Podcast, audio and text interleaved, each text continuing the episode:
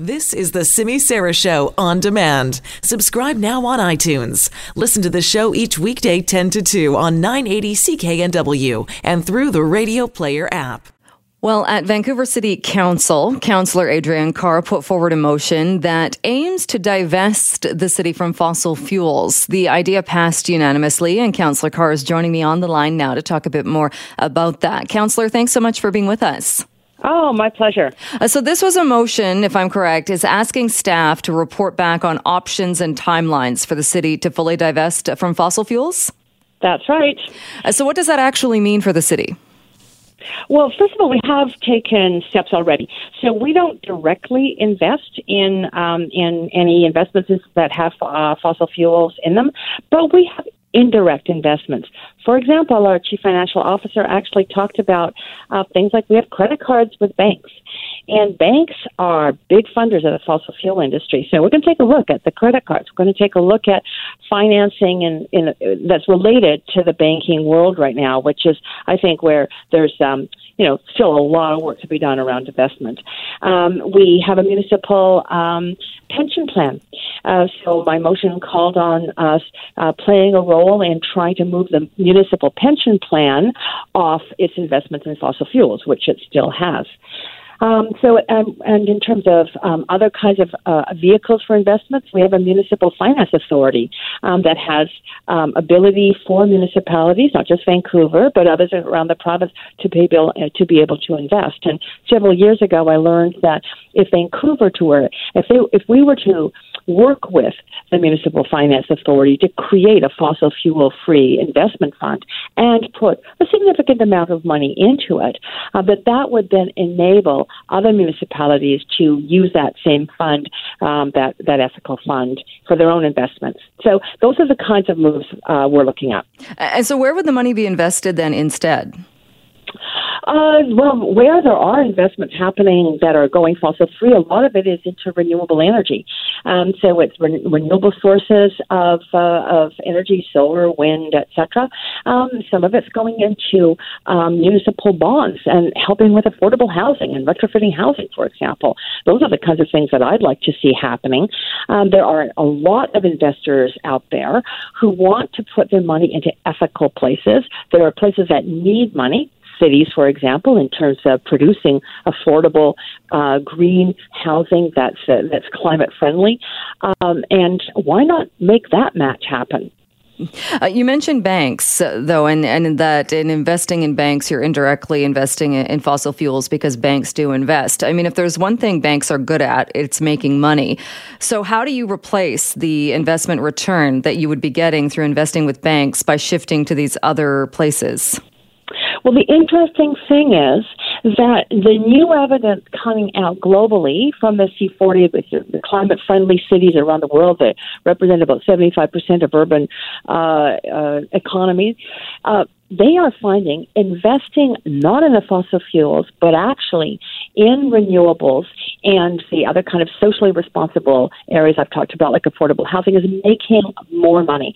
So, for example, the B C Government Employees Union divested from fossil fuels a few years ago. Um, they just let me know that, that their twenty nineteen numbers came in. So their return on investment, no fossil fuels, all the things I'm talking about positively, their return was twenty-one point seven percent. Like, that is phenomenal, and that's way better than um, than the investments in fossil fuels right now. So what people are saying, analysts around the planet, that fossil fuels are becoming stranded assets. The return on investment is lower, and the real fiduciary responsible move to make is investing in the renewable energy sector and the green energies. Uh, so this is a, a motion that, again, is going to ask staff to report back on options and timelines. What kind of timeline would you like to see here? Well, I did embed a timeline um, in the end with an amendment so that the report back would be within this year, twenty twenty.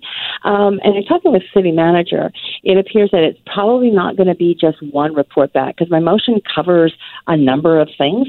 So there might be a very quick report back on one aspect of the motion, and it might take a little longer for some other aspects. But basically, you'll see um, action happening throughout this year.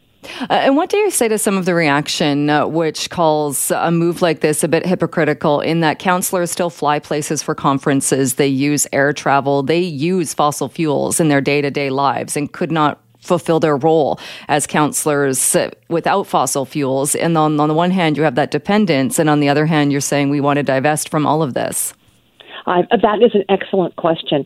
Uh, I have a reluctance to fly. I've not, I've not been going to some of the conferences that I used to because of that. Um, I have taken some trips. I've asked that there be offsets purchased. And more to the point, I've actually been talking with staff for a few years now about developing some kind of a, a trust fund, fund, a carbon trust fund within the city or maybe within Metro Vancouver regionally um, that would enable people who want to fly uh, to um, uh, to and want to pay Um, some offset money, that we could accept that offset money and that uh, use that offset money to actually mitigate uh, greenhouse gas emissions in our own city. I think people would love that opportunity to know, okay, I've got to take that flight or I want to take that flight. Here's this option to do an offset in Vancouver or in Metro Vancouver, and that money is going to go to help people retrofit homes, or it's going to go to some other purpose that will actually really mitigate the air air travel I'm doing. Uh, so if this uh, if, if this doesn't change, though, and you mentioned the municipal pension plan, if that pension plan is still invested in fossil fuel, fossil fuels, will you not take your pension? Oh, that's a good question. Well, I think I will take the question. I, my husband will probably have a hard time with a decision like that. Um, but, you know, the point is change is going to happen. I honestly believe it. It's just a matter of um, the pressure.